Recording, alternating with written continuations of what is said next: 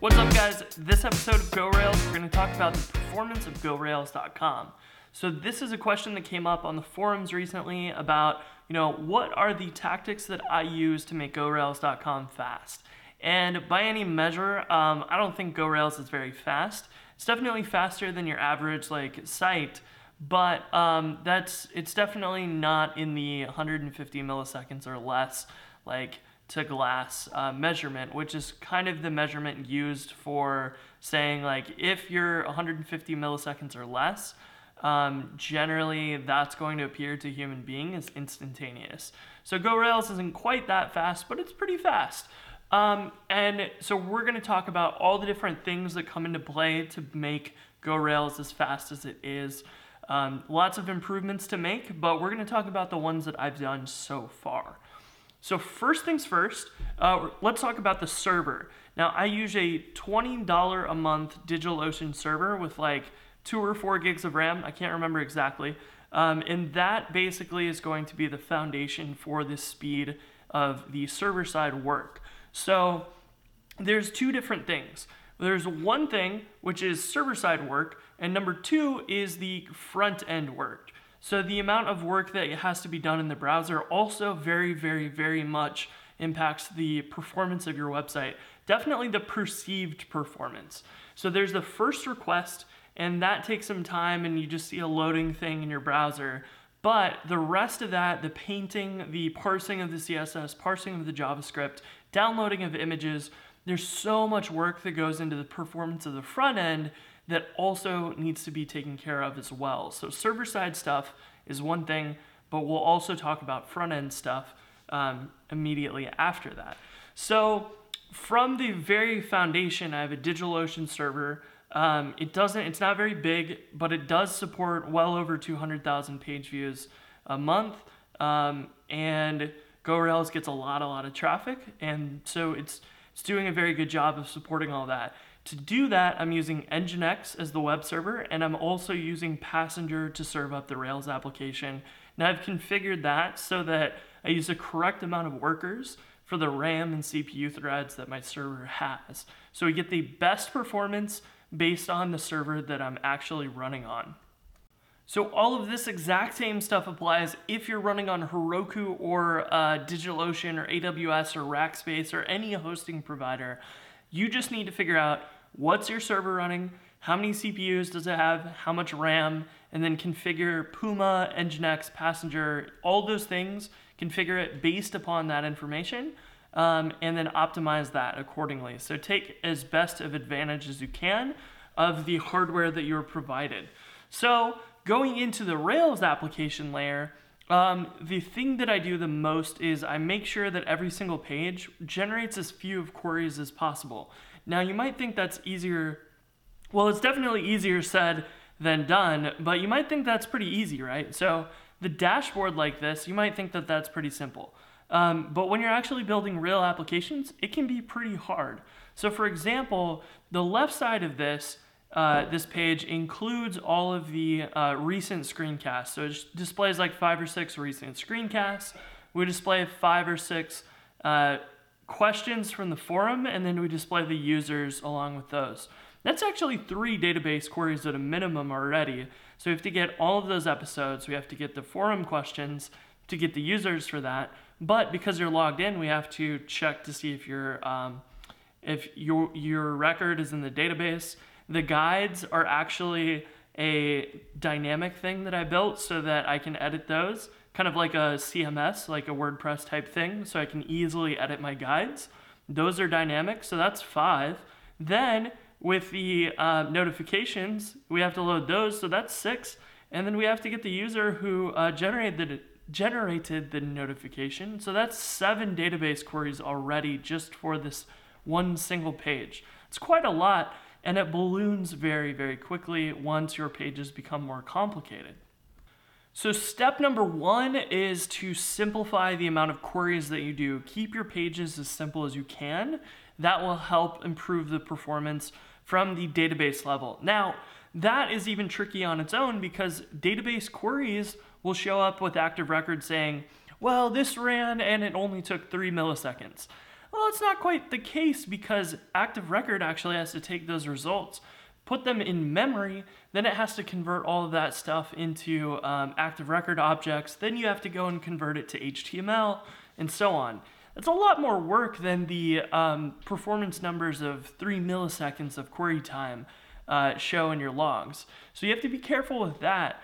And that means that doing fragment caching comes into play significantly for performance when you're generating HTML server side. So when you're fragment caching, you want to make sure each of one of these records like this is cached into Rails cache, but you also want to make sure that the Rails cache is configured to save either into like Redis or memcached. And the reason for that is because with those, you are saving the cache in memory, so it's very quick to access.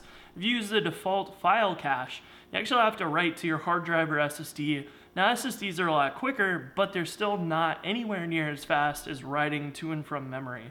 Um, so if you configure your Rails cache to point to one of those two uh, external services, you're gonna get a speed improvement from that, which is what I do. Now to take your fragment caching to another level, you can do Russian doll caching, which is a recent feature of Rails that Basecamp talks a lot about. Um, and it's really the concept of, you know, for the recent questions on the dashboard here, this is a section of the five most recent questions. We can cache each one of those um, in a fragment cache, but we can also encompass all of those into one fragment cache uh, and then bust the larger cache when there's a new question or one of the old ones gets updated. So this is really nifty because it allows you to say, well, we're only going to access the cache once for this entire chunk instead of accessing the cache five times or more for every one of those questions. So that saves a number of network calls between you and Redis or you and memcached um, from five to one. So that's pretty fantastic as well. So that is another layer of reducing the number of queries that you're doing in order to get better performance with caching even.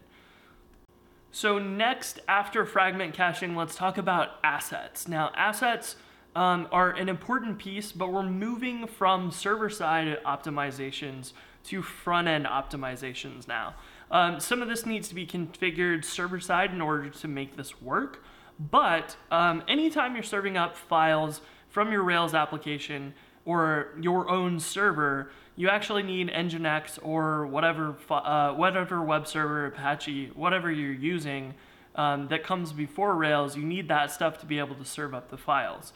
So for example, if I uploaded all of these thumbnails for the videos on the left side, or all the user avatars from my own DigitalOcean server, that would be slow. If all those images came from GoRails.com, that would actually cause a bottleneck in the browser when the page begins to load because once the HTML is loaded, the image sources are looked at, and if they're on different domains, it will start issuing requests where it does up to like four requests per domain. So the more domains you actually serve your images from, the better because your browser can go do more stuff in parallel. Um, the other benefit is if you use a CDN, you can actually distribute those images around the world so you can download files from a server that's closer to you physically in the world, saving a few milliseconds on page load. Now, I actually handle the images by the thumbnails for the videos being hosted on Wistia, and I use the avatars being hosted by Gravatar. So I personally don't have to do any file uploading, no file management, none of that stuff. Um, and I get to keep my site as simple as possible by just using images from other services. That saves me a lot of time and development effort and maintenance if I ever need to change the size of the thumbnails or any of that stuff.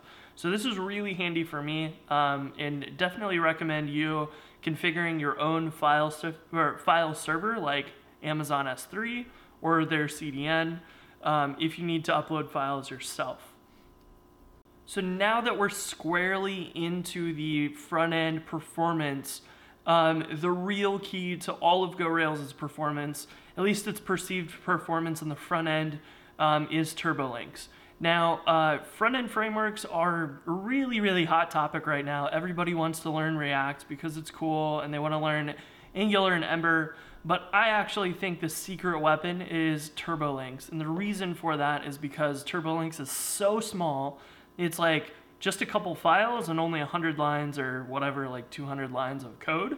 And it's not large by any means, and it doesn't try to do much, which is the main benefit of TurboLinks over anything else. So the reason why you want to use a front end library to increase the performance of your site is to make page loads much, much faster. Now, you used to have to do this with a bunch of AJAX requests, and that was really hard to do with jQuery and then building all these custom responses server side. And you had to do a lot of duplicate work uh, just to wire everything up, and it wasn't really great, and it just wasn't fun to build. So the front end framework started to come out, and you see Ember and Angular, um, and, and, these are, are coming from a place where they're like, well, you have dedicated engineers just for the front end, so you're going to go build that stuff. You're going to give us JSON APIs, and you're going to do all this work on top of like the server side still needs to be able to render HTML for that initial page view, especially because Google um, and the other web crawlers still aren't very good at indexing JavaScript stuff. So you still generally want to make sure you return HTML views and that ends up being a problem because you have to do like twice the amount of work when you use a front end framework. React comes from a little bit different um, uh, of a direction, but it's still being designed to kind of to fit in the same places that Ember and Angular are. And TurboLinks really just takes a whole different approach and goes for simplicity above everything else. Now, the reason I like the TurboLink stuff so much is because I can go build the site one time um, and always return HTML responses, and then TurboLinks gives me more or less uh, free speed improvements on the front end. It feels very snappy. Everything is being loaded over Ajax because it intercepts all of the links that are clicked. And then I have to only make minor modifications to my JavaScript. In the case of jQuery code, you don't have to do any modifications uh, aside from making sure that you use the jQuery TurboLinks library in order to make those compatible. But there are some things like Google Analytics that you need to make sure run every page view, so you have to do some modifications to that code. But for everything else, um, TurboLinks actually is just a very small, easy to maintain, easy to use um, library to give you performance on the front end. Now, the reason all of these front end frameworks are important is because what they do is save you the time of downloading, parsing, and rendering your CSS and JavaScript every single page view. Because all of that happens the very first time, um, you were saved from doing that work every single next page view. So that's that's the real benefit. So if we clicked on community here, you will see that the fonts didn't go back to the default browser fonts. They actually just automatically rendered with the correct fonts. You didn't see like the page clear out and then get repainted. It actually is just boom, new page is done. And the reason for that is because TurboLinks, same with Angular Ember or React, they basically take all the stuff that's already loaded in your browser and they don't throw it away. They actually take advantage of it. And so that makes the browsers appear to be significantly faster. Um, and it genuinely is significantly faster, but it's all client side time and effort that it saves, nothing server side. So the faster you build server side stuff, the faster you can give a response, but you still need to make sure that your JavaScript is as lightweight as possible in order to make that fast. So these large frameworks like Ember and Angular, they end up causing you to have several megabytes of code at sometimes. And that's going to be slow because your browser runs on different devices. You run your app on your, your Angular app or your Ember app on a phone or a tablet or a desktop or a laptop. You're going to get different performance on all of those. And that's kind of uh, frustrating because you, you don't actually have any control of where your JavaScript is executed in the browser performance wise. All you have is, well, hopefully this gets executed quickly. So the reason TurboLinks I think is important is because it's so lightweight. It really offloads as much of the work as possible server side, and the browser has to do as little work client side in order to make fast updates. Now the real key between deciding if you should use TurboLinks or React or Angular or Ember is really just like how big is your team. um, most of the time, if you're building something with React or Angular or Ember, um, you're going to need to spend a whole lot of time in the front end. Whereas with um, with TurboLinks, you really just need to do the stuff you've always done with jQuery, stuff you're already familiar with, and you can use very very small team to maintain the speed of your application client side.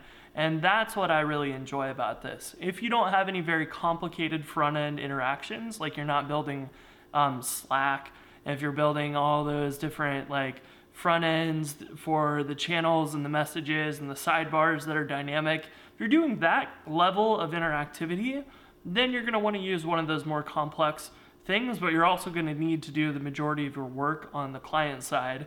Whereas a site like GoRails is perfect because there's not really that many interactive JavaScript widgets.